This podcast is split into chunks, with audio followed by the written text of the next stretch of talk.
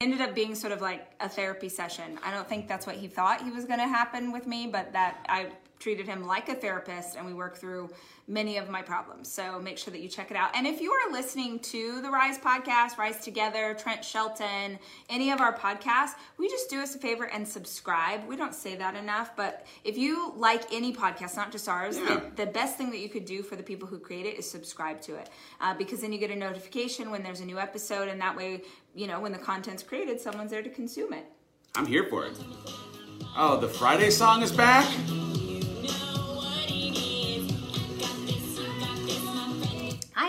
Reminder. I want to like journal this and dig into this, and I'll probably spend the rest of my life figuring this out of like what we as humans can let go of.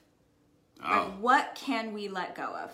I think we can, we can a let go lot, of a lot is the answer Yeah. but it doesn't right you guys like it doesn't always feel like we can let go of things it's really hard to say like oh that doesn't actually apply to me or i don't have to carry that or i don't have to live into someone else's ideal and i don't even just mean about the big things I will tell you this: yesterday, when we're shooting the app, I'm wearing the shortest shorts of the hi- in the history of my oh, lifetime. your I don't have my glasses so on. I've cut my own hair. I've grown out this beard. I took a picture and I sent it to two of my colleagues from Disney, the the place I worked prior to this. Two years ago was when I saw them last. And I sent them this picture of me in this super tight tank top and short, short shorts, me with, the, and I was like, look, I have let go of how I thought I had to show up on a Thursday at work because for 20 years it required, there was a requirement for me to have a button up, have a tucked in shirt, have a suit jacket on, have a certain title, work at a certain place. And I'm free from that. And in that We're- freedom, yeah. I've been able to pursue what will be the legacy of the rest of my dang life. we were laughing. But- I was laughing at Dave yesterday because he here he is putting a picture of himself like short shorts, tight tank top, looking vaguely ridiculous but also very attractive. You're very and nice. there was a time where he didn't want, you know, remember like I had a blog, Dave wasn't on social at all. And so there was a time where he like wouldn't let me post, this was years ago, but like wouldn't let me post a picture of him on Facebook because we were at the pool and he didn't have a shirt on. And he was like, I can't have my chest on the internet. Like, I don't want my nipples on the internet. Like, that's not appropriate. That's not professional, right? Jay, And- you saw that. You heard those words. Vaguely Yes, ridiculous, yet yet very, very attractive. That's the title of my autobiography. is. Thank you. But I just thought like how amazing that you've been able to let go of this identity of like what what a man is supposed to be or what a professional is supposed to be or how that's supposed to look for you. And I think it's just I really do think this is a lifelong journey for all of us to just explore like what can I let go of? What what expectations do I need to let go of? What relationships do I need to let go of? What you know things about the way i'm supposed to look or feel or act or think like what can i let go of that might be someone else's vision for me but is not my vision for myself What's so interesting, and I, I, will, I, I just encourage you to try it. There are things, we just had this conversation this, this morning. There are things that you have conjured in your imagination of what might happen if you were to let go of something that you have afforded value that are made up.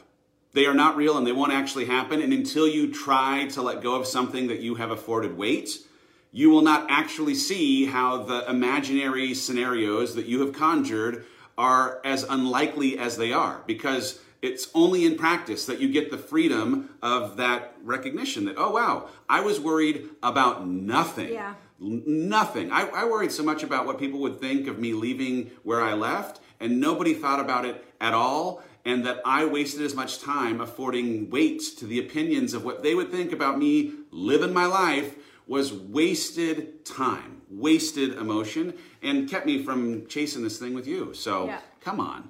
all right for real For real. we have to go do an app Yes, we now. do. that's what we're gonna go do Yes. um and we're gonna go have an awesome weekend we want to say happy mother's day to all the mothers out there It's Sunday. Mother's Day this all the weekend. mothers all I'm the kidding, I know. soon to be mothers, all the wannabe mothers, all the people who don't have children themselves but act uh, the play a motherly role to others. Uh, we love you and we're so grateful for the work that you're doing. Please celebrate yourself this Yes. weekend.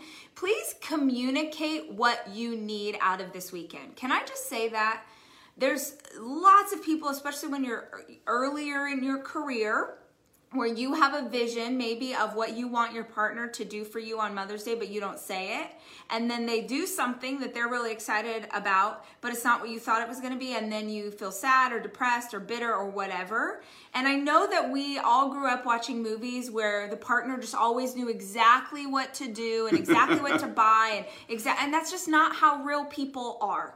So if you want something from your partner specifically, not in a rude way, but Tell them. communicate that. Holy crap. Like communicate what it is that you want out of this weekend. You know what I want?